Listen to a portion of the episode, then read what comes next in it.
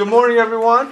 Good morning. Good morning. Yes, it is the Sabbath. Uh, it is the Lord's Day. Uh, so it's such a, an honor to once again uh, introduce to you uh, the Lord Jesus Christ. Uh, and we always need to be reintroduced to the Lordship of Jesus Christ because there's so many facets, so many angles. It is inexhaustible, right? Um, yes, it is. In, what's the word, baby? My wife taught me a new word. Uh, it, it's indefatigable. Yeah, it's indefatigable. So uh, I said, "Wow, yeah, it, that's a that's a true, that's a true um, statement, a true term uh, for the presence of God in our lives. It is indefatigable. Praise the Lord. Uh, anyway, uh, with that in mind, let's turn back to the Gospel of Luke. Uh, I wanted to end on Luke 19 because Luke 19 is not a parable. Luke 19 is a non fictional story about a man named Zacchaeus. Precious Zacchaeus. You know, Zacchaeus was uh, so poor, all he had was money. um, you know, the reason that I wanted to close with Zacchaeus, uh, multiple reasons, but one is that he is the embodiment of uh, the two parables we, we studied together, right? The parable of the tax collector and the Pharisee that went to the temple. He's an embodiment of that because he himself is a tax collector and he's about to get saved. Okay? Uh, he, he's also an embodiment of a rich young ruler that uh, is noted in a previous chapter. Uh, he could not uh, let go of his riches because his riches had a hold of him. And Jesus said, Give it all away and then follow me. But the rich man could not. Zacchaeus is not only a tax collector, he is a wealthy tax collector. And he's about to get saved. Zacchaeus is about to climb a sycamore, a sycamore tree, a humongous tree. Uh, he's about to act like a child, act a fool, to see who Jesus is. Uh, Jesus said earlier in Luke, uh, a couple chapters beforehand, that unless you have faith like a child, you will not see the kingdom of God. Zacchaeus is about to act like a child. And as we heard last night, uh, Zacchaeus is the lost sheep. He, he epitomizes all these things. He embodies all these things. And that's why I want to close um, by looking at how much God loves Zacchaeus. And this is how much God loves us. Uh, Francis Chan once said that uh, the reason that Jesus said it's easier for a camel to go through an eye of a needle than for a wealthy person, or even, well, I mean, we're all wealthy compared to the rest of the world. We are. Uh, we're rich. Um, it's easier for a, camel to go through eye of a needle than for someone like us um, to enter heaven.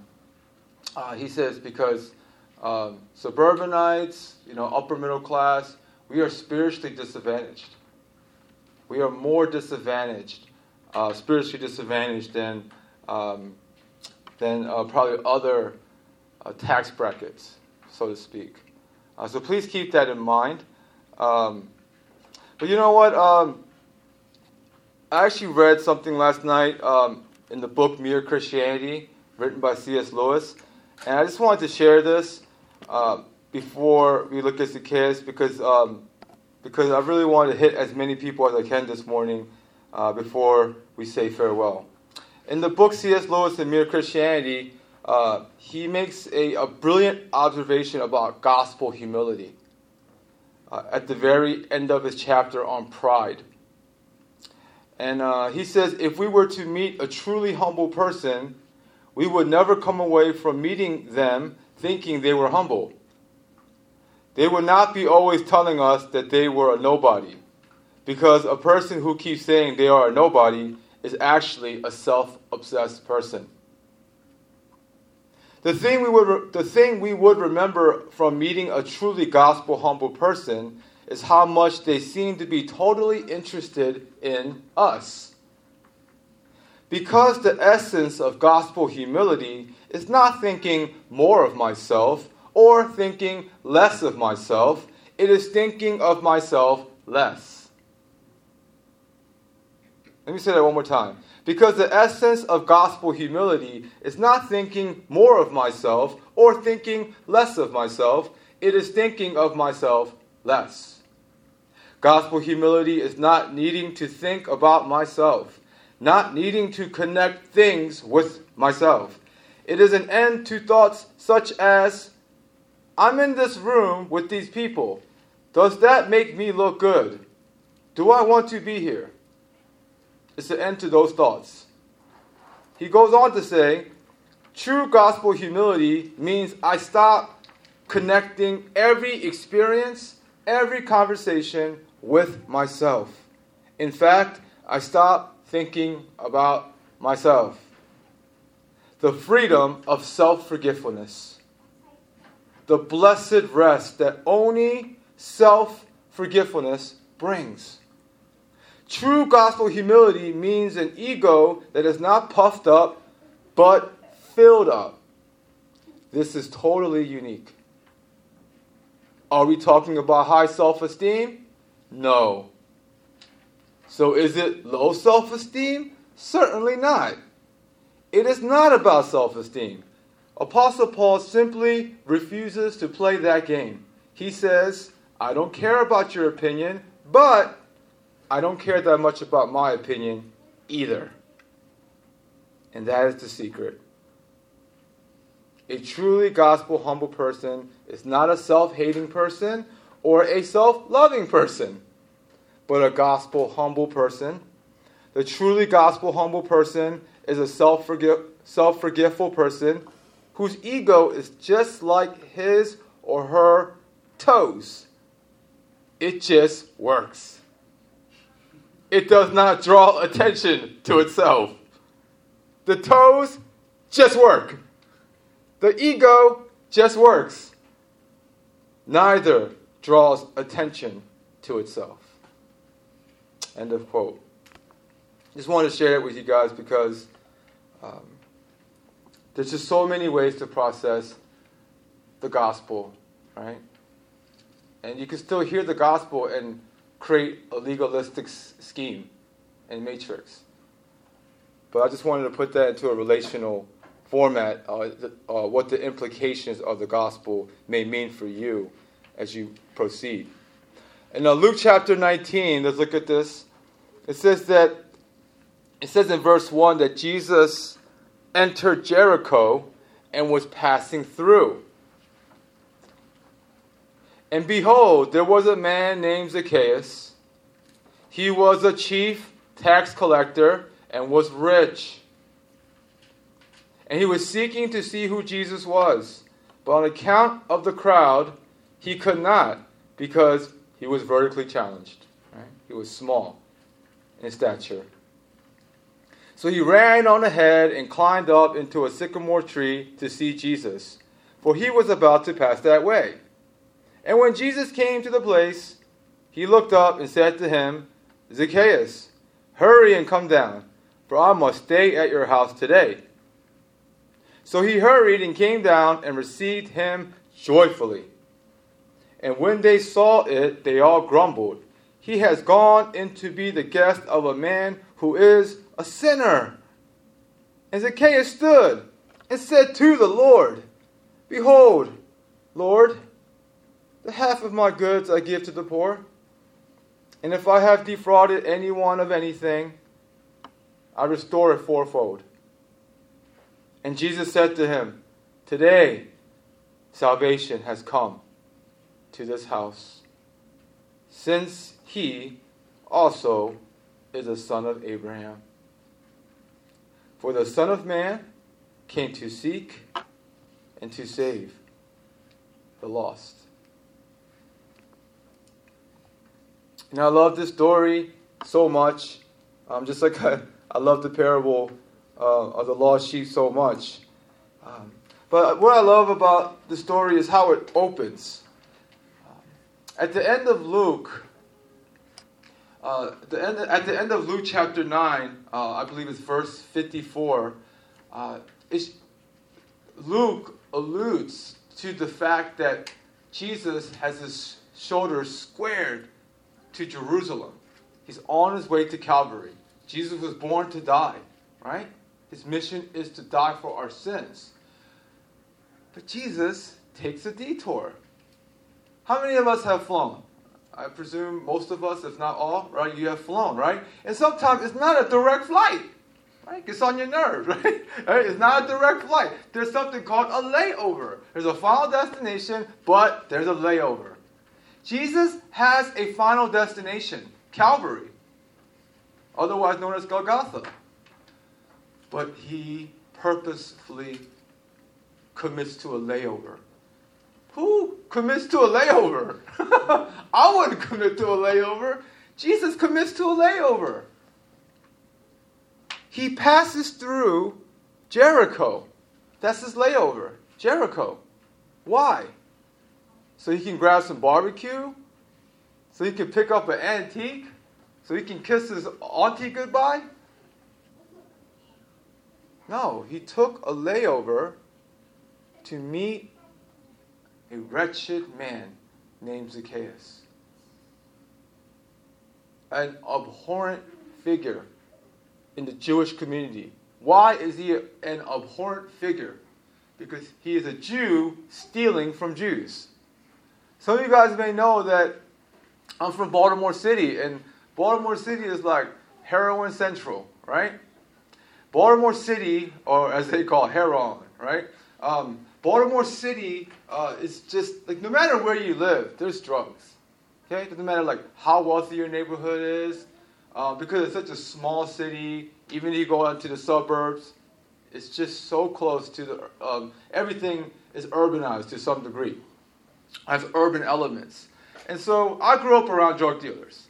Okay, and one of the things that uh, I, I discovered about drug dealers um, it's, it's a no-brainer, but it's, it's, it's interesting. You know, even there, there, there, there is honor amongst these. You know, there is some form of code. There is. And, you know, when you sell drugs as an Asian person or a Korean person, it's almost okay to sell drugs to strangers, right? It's okay. You sell drugs to strangers, no big deal. Sell drugs to acquaintances.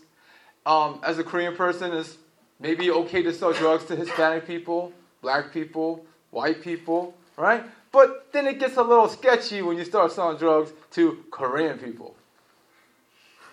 It gets a little sketchier. And then you sell drugs. What if you sell drugs to your family members? Right? Your halmoni, your, your, grandparents or your uncle, right? Komobo and all them, right? You, that's like, whoa, dog, you know? That's a whole nother level, right? That's a whole nother level. And so, what Zacchaeus was doing as the chief tax collector was on a whole nother level. He was scum. That would be a compliment in the eyes of the Jewish community to call him scum. You give scum a bad name, right? But the interesting about, thing about um, the, thing, the thing is that as we see in this story, uh, Zacchaeus is wealthy, he is rich, but he realizes money don't make you rich. Zacchaeus realized money don't make you rich. You ever look at a dollar bill very closely or a five dollar bill? Even money tells you, don't trust me, trust God. Because money says, in God we trust. right? You look at money, it says, in God we trust. Money even says, don't trust me, trust God. Money is a wonderful servant. This retreat is not possible without funds, without currency.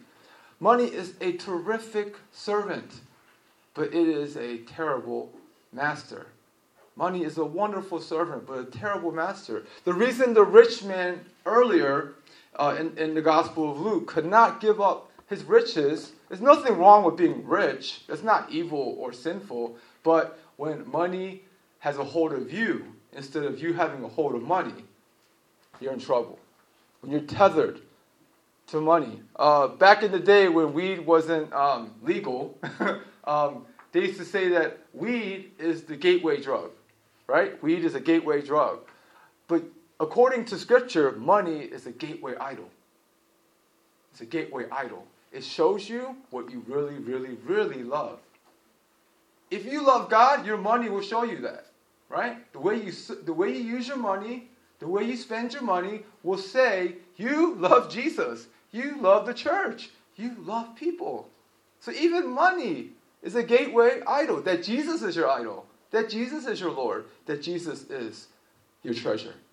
Jesus said that where a man's heart is, there his treasure is also.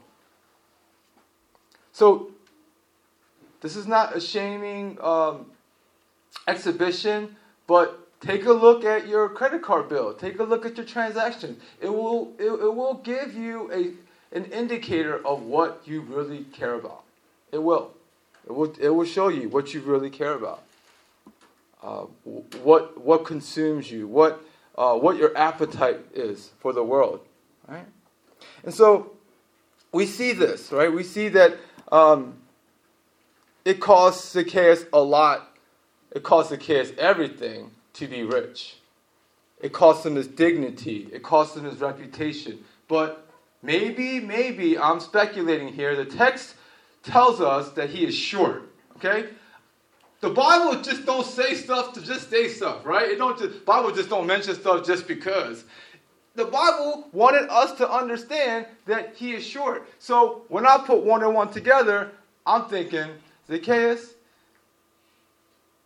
you have the, the, uh, disease of overcompensating. and men tend to do that.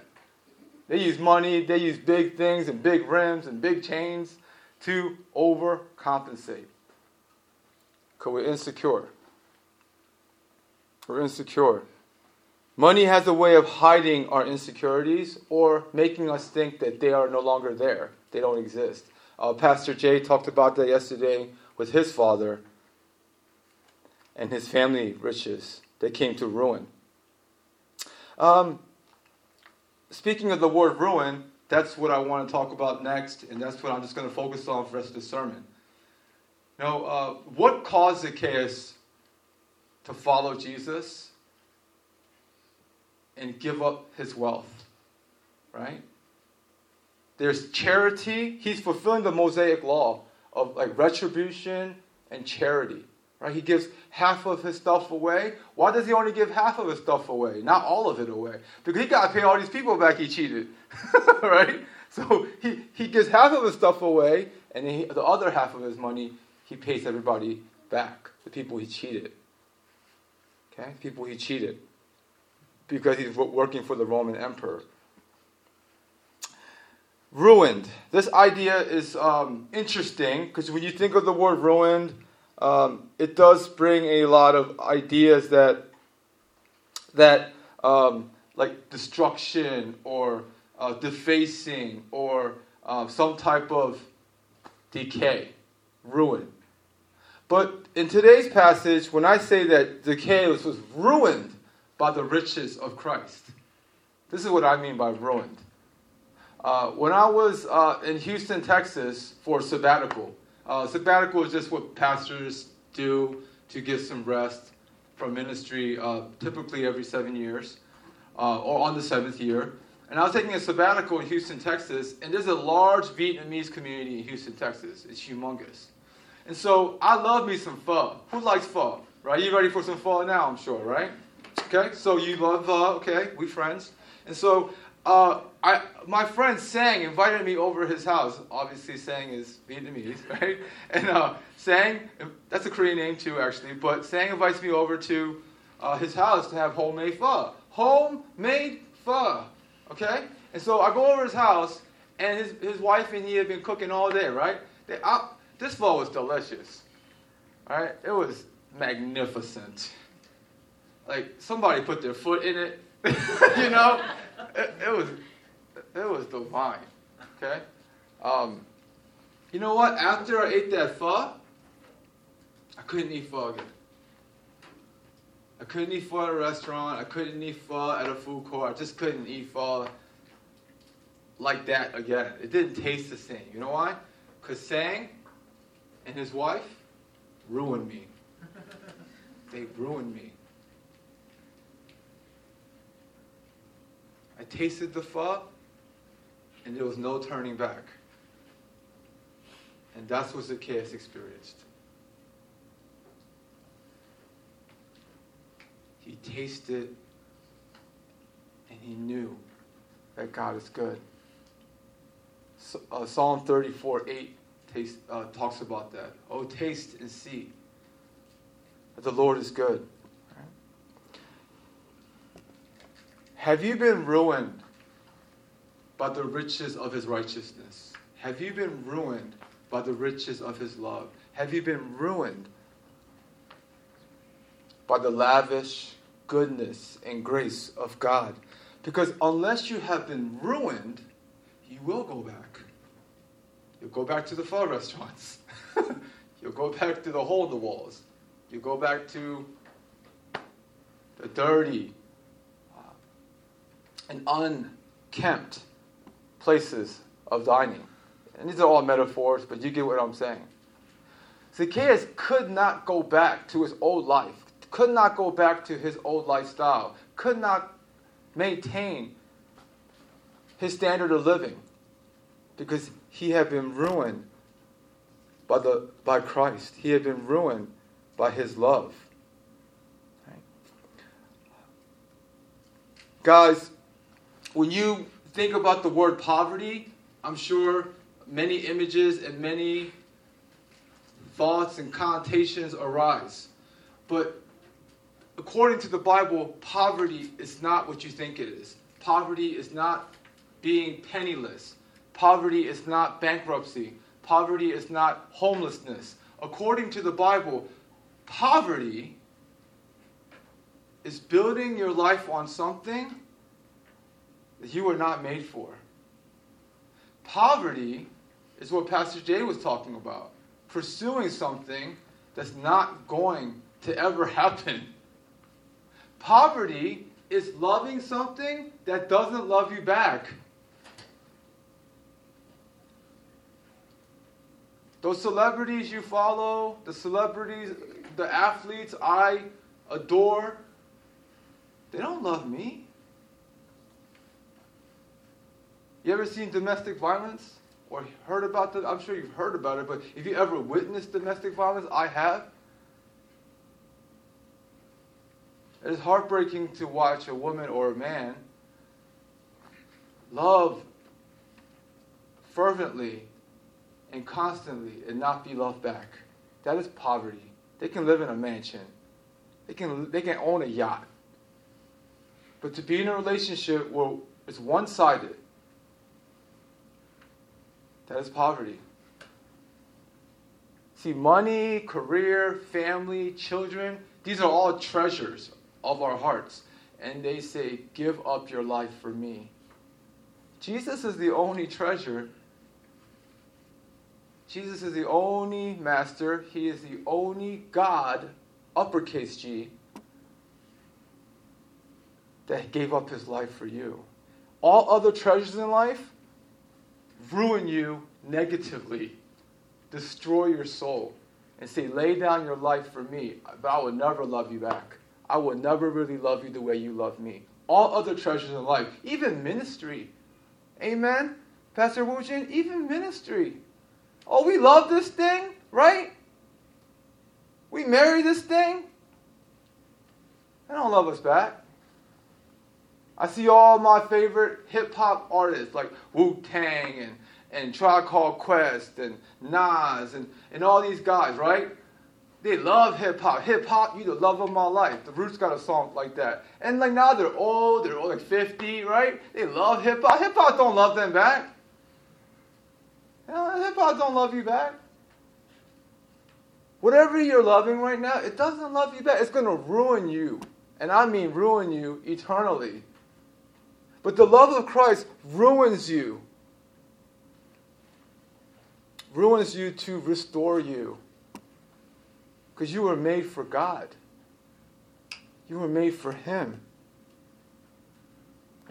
One of the reasons why I think Zacchaeus was ruined. Um, I'll try to wrap things up because I know we're getting late.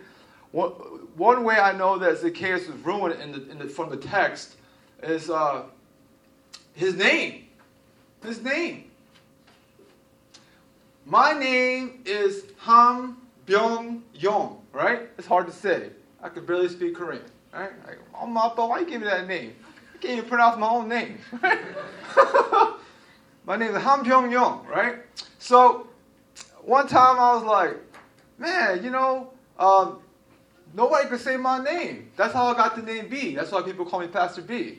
Because all my white and black friends were like, Young, Boing, Bong, be young, don't be old.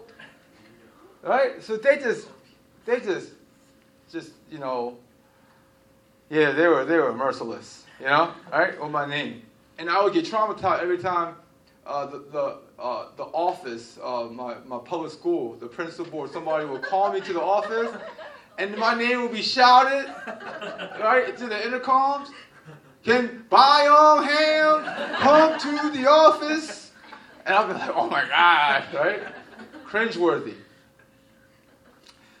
You know, and uh, so people were like, yo, we can't say your name. We're just going to call you B. And I said, all right. And it stuck ever since I was like seven or eight. Just B. Right? B. Well, I, I started getting curious, and I was like, man, what does my name mean? Right? I know ham is lunch meat. Right? so we got that figured out. So I was like, what does Yong mean? And my dad was like, it means dragon. I was like, that's, that's cool, right? I, you know, I, I, like I like I like Bruce Lee back then and Jackie Chan and all that, right? Jet Li. So I said, that's cool, dragon, right? I'm a dragon. And then I was like, but wait a second, what about Byung? What does Byung mean? And they were like, I don't know. and I was like, Byung. And so I asked my friend, like, you know what Byung means? They're like, bottle? Your name means bottle? I'm like, I'd rather not. Okay, maybe. And they were like, oh, oh, maybe it means disease. right? Your name means disease. You're cancer. Um, I was like, all right, man. All right, th- them fighting words, right? Them fighting words. So I said, you know what? Yeah, let's, you know, let's leave it pending. we don't know, right? It hasn't processed. Um, but you know, the point is, Zacchaeus had a name. And his name means pure and righteous. His name means pure and undefiled. And last time I checked, he didn't live that way. He didn't live up to his name. And I speak to you guys because a lot of you have grown, grown up in the church. And you, you're dealing with shame and guilt, I think, because you've been a Christian for X number of years and you have not lived up to the name of Christ. You have, and maybe your parents are elders or deacons, or maybe you're a pastor's kid or a missionary kid, and you have not lived up to your parents' name. You know, last time I checked, no parent, no mother or father holds their newborn baby and nestles them into their bosom and, um, and says, Man, when you grow up, you're to be a thief. All right? When you grow up, you're going, you're to pra- you're to practice terrorism or cause terror in our neighborhood. No, when Zacchaeus' parents held him as a newborn baby, they named him based on their spiritual beliefs. I believe God is pure and undefiled, and my son will be like that. But he didn't live up to his name. He was a disappointment. He was a disgrace. But in Luke 19, it looks like Zacchaeus is seeking after Jesus, right? But the seeker discovers he is sought. And you know how Jesus calls him down the tree? You know how he does it? He calls him by his name. When I grew up in middle school and high school, if you were if you were a certain kind of person, we wouldn't call you by your name anymore. We would call you two letter words. We would call you four letter words. We wouldn't even call you by your name anymore. I don't know if anyone really calls Zacchaeus by his name anymore. Because he was not worthy of that name. But Zacchaeus was called by his birth name. And through that birth name, he was born again. That is grace. That Jesus would even call him pure and undefiled. Zacchaeus, come down that tree. I must stay at your house tonight. Because you know Jesus is homeless. Jesus, but Jesus is not poor. He's not poor because he has a father. And he still has a home. Jesus is homeless because he said, Foxes have holes, birds of the air have nests, but the Son of Man has nowhere to lay his head. He's homeless, but he's not poor. Zacchaeus is poor. Jesus is not.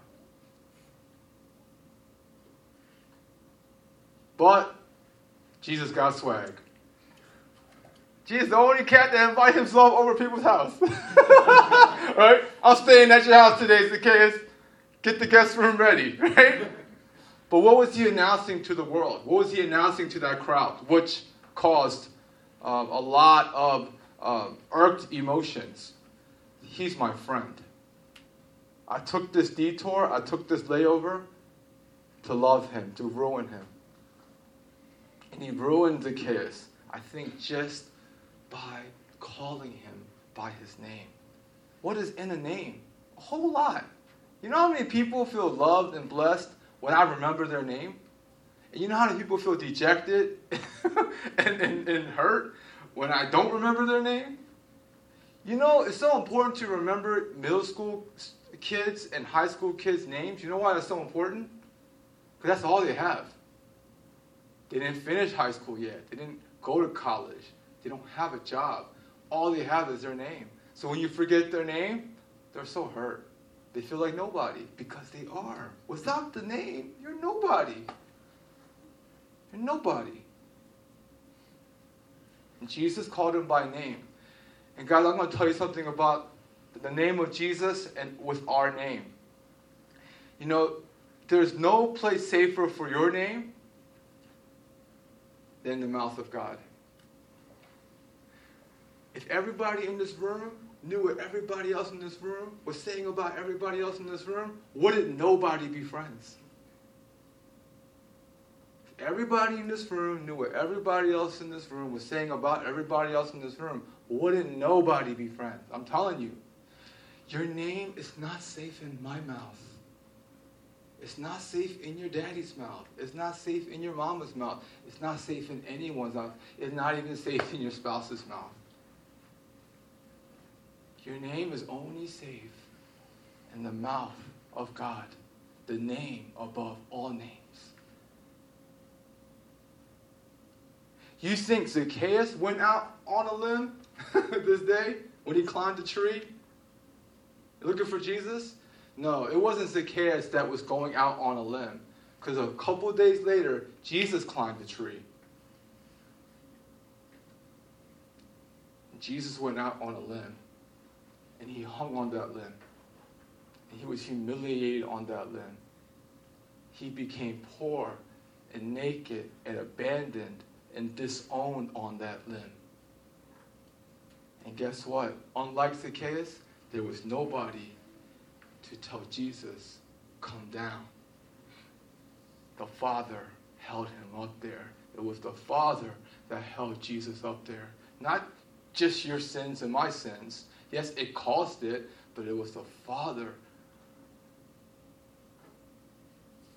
that crucified his Son. And why did the Father slay his Son?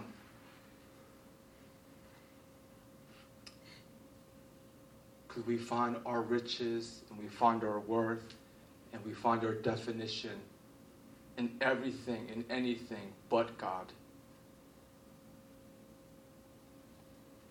What does it mean to be ruined by the glory of God? This is what it means, my friends. There are many things that are ahead of you that will make you feel poor. If you gain weight, and you're around all your friends that are in shape, you will feel poor. But the gospel says you are not poor. You are not poor. You are rich in Jesus Christ. If you have trouble having children, that's going to be common. That's probably common in every church. There's just couples who cannot have children or struggle to have children, right? And the world will make you feel poor. Your parents may make you feel poor or like, like there's something disfigured and ugly about you. But don't you believe it for a second, you are not poor. Jesus loves you. Don't be ruined by this world, be ruined by the love of God. You may be unemployed one day. If you're not, you might be un- unemployed right now. I don't know.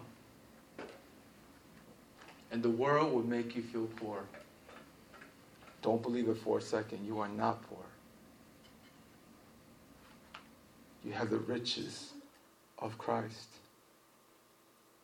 See, when you have a new relationship with Jesus Christ, guess what happens?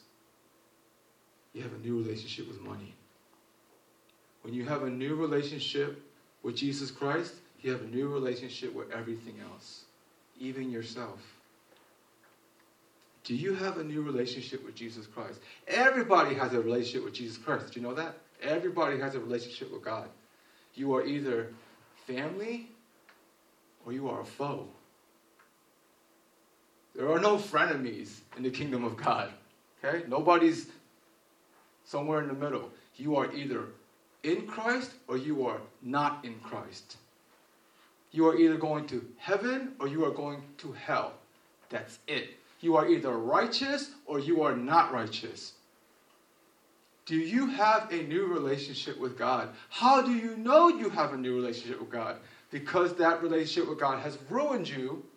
The world does not taste the same way anymore. I'm not saying after I became a Christian, I didn't watch pornography again, or I didn't curse again, or I didn't I didn't do something stupid again. I'm not saying that, but here's what I know after I became a Christian. It just didn't do it anymore. It just didn't do it for me anymore. I would go back to my old life, but it just couldn't do it anymore. Only Jesus. That's how I knew I was saved. I had a new relationship with sin. I had a new relationship with the Word of God. I had a new relationship with money.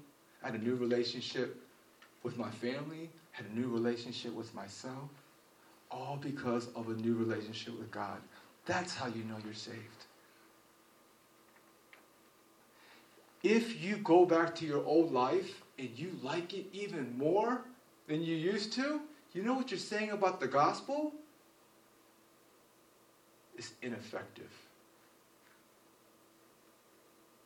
It's ineffective. The salvation, the work of Jesus Christ is ineffective. But you know, every time I read my Bible, when people meet the real Jesus, game over. And yet, the American church and the Korean American church swears that there that are that the Jesus of the Bible and the Jesus of the church are different. Because you met Jesus, I met Jesus, but you know, like we still backslide and you know, we still we, we, we still mess up and I'm not saying it doesn't happen, but why is there such a stark contrast between how people meet Jesus in the Bible and how we meet Jesus in the church? It cannot be the same person. Somebody's lying somebody's lying. Either the Bible's lying or we are lying. Because if we're not ruined by the riches of God's glory, we did not meet Jesus. If we're not willing to lay it all down and love our enemies and love our neighbors as ourselves, if we're not willing to put our money where our mouth is, we didn't meet Jesus. We didn't. We meant, we met a figment of our imagination. We made a God in our image. Did you know that Jesus is Jewish? He's not Swedish. Didn't have blonde hair. We even forget that. Jesus is a dark Jewish man. And yet we, as Korean Americans generally, are afraid of darker people. But we gravitate toward lighter people. What is wrong with that? We don't know the God of the Bible. We don't know the Jesus of the Bible. We have created a God, a Jesus in our image. And so we are, we are, we, we are, we are still the same. We can't say, I'll never be the same again. We just stay the same. There's no good news in that. There's no power in that gospel. That is not a gospel at all. I want us to bow our heads, and I want us to. I know it's the last service, and it's, it's late. We started a bit late. But I still want to invite you to trust in Jesus Christ.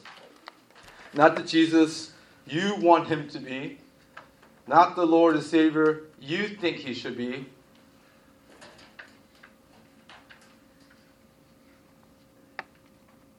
But as he really is. I love what Pastor Jay was, was saying last night about how your opinion doesn't matter. It doesn't matter if you think Jesus is Lord and Savior. You know why? He just is. Your opinion doesn't matter. It really doesn't. We take ourselves way too seriously and we think, well, I can make Jesus my Lord and Savior. No, you can't. You can't make Jesus your Lord and Savior. He is Lord and Savior. He is. My opinion doesn't matter. We crucified the Lord Jesus Christ. Did it change who he really is? No. They mocked the kingship of the Lord Jesus Christ. When they put up the placard, the King of the Jews, they mocked him. Did it change? the truth? He is the King of the Jews. He is the King of kings and the Lord of lords. Their opinion didn't matter. Pilate's opinion didn't matter. Peter's opinion didn't matter. Judas Iscariot's opinion did not matter. Jesus is Lord. And only those who are ruined by the grace of God say that with unspeakable joy. Jesus is Lord. He is Lord of all.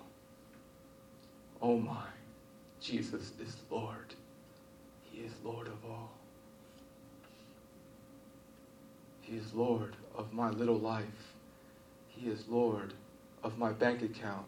He is Lord of my entertainment. He is Lord of what I wear, He is Lord. He is Lord. He is worthy to be praised. You know, when you are um, done praying for yourself, I do have a prayer request this morning. I would like to be vulnerable with you too. I am struggling with money lately. It has really been um, I've been thinking about money more than Jesus. You know, marriage brings with it uh, more expenses, more responsibility, and, and more and more accidents.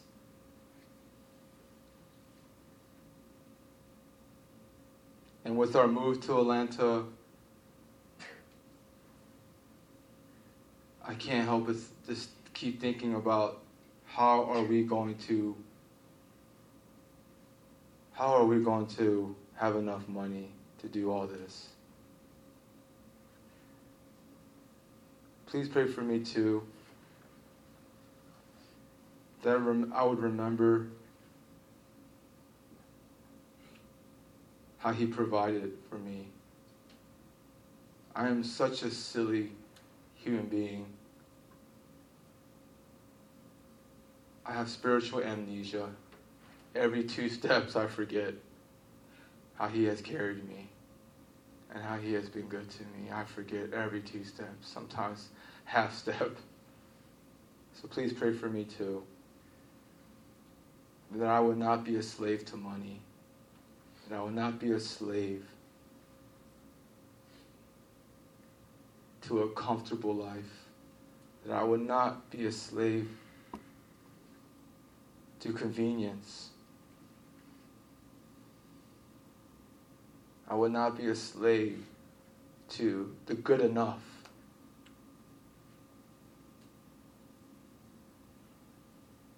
But that I will be a slave to the Lord Jesus Christ. That I will find my dignity, my wealth, my beauty, my honor, my affirmation and validation and victory in Him and Him alone. And then my soul will be free.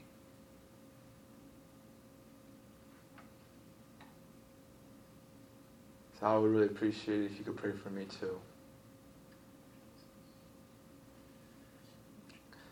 Uh, for those who are still praying for themselves, that's fine.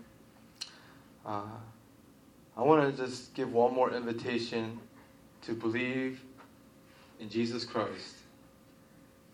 He is your Lord and Savior. You just don't know yet. he is. He is your Lord and Savior. He is your King and friend. He is your he is your big brother. He is your treasure. Beauty alone to you.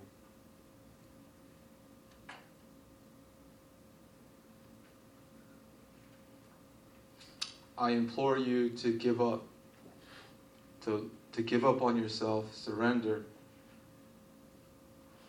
and look at life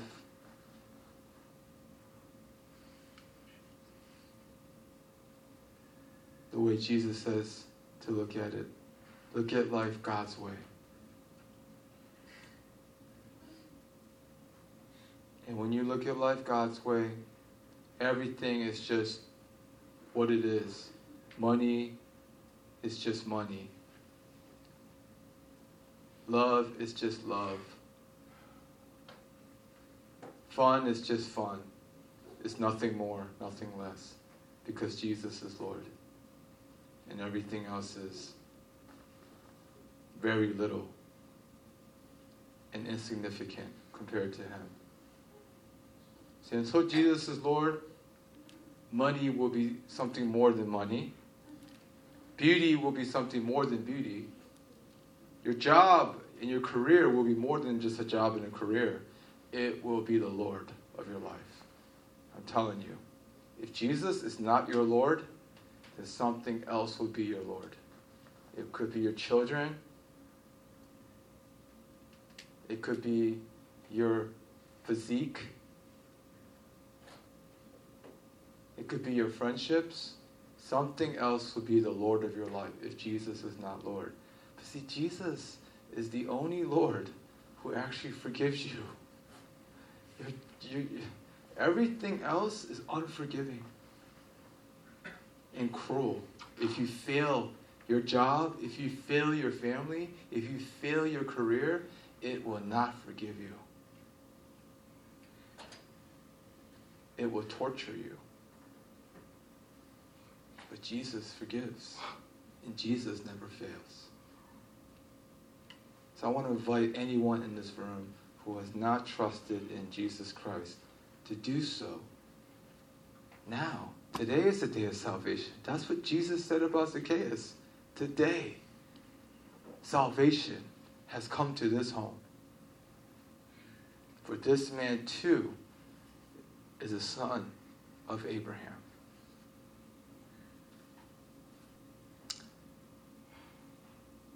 Lord, we thank you for this morning. Although we had a late start,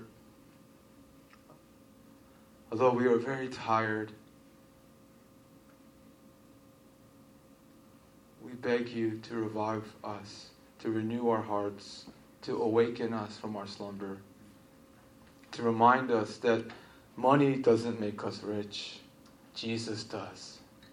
Money doesn't make me rich, it is Christ. It is Christ. And Lord, as we leave this retreat center, something will make us feel poorer than we really are. Something will make us feel small and dumb. May we learn how to preach the gospel to our hearts, to ourselves, so that we would know we are yours. We belong to you.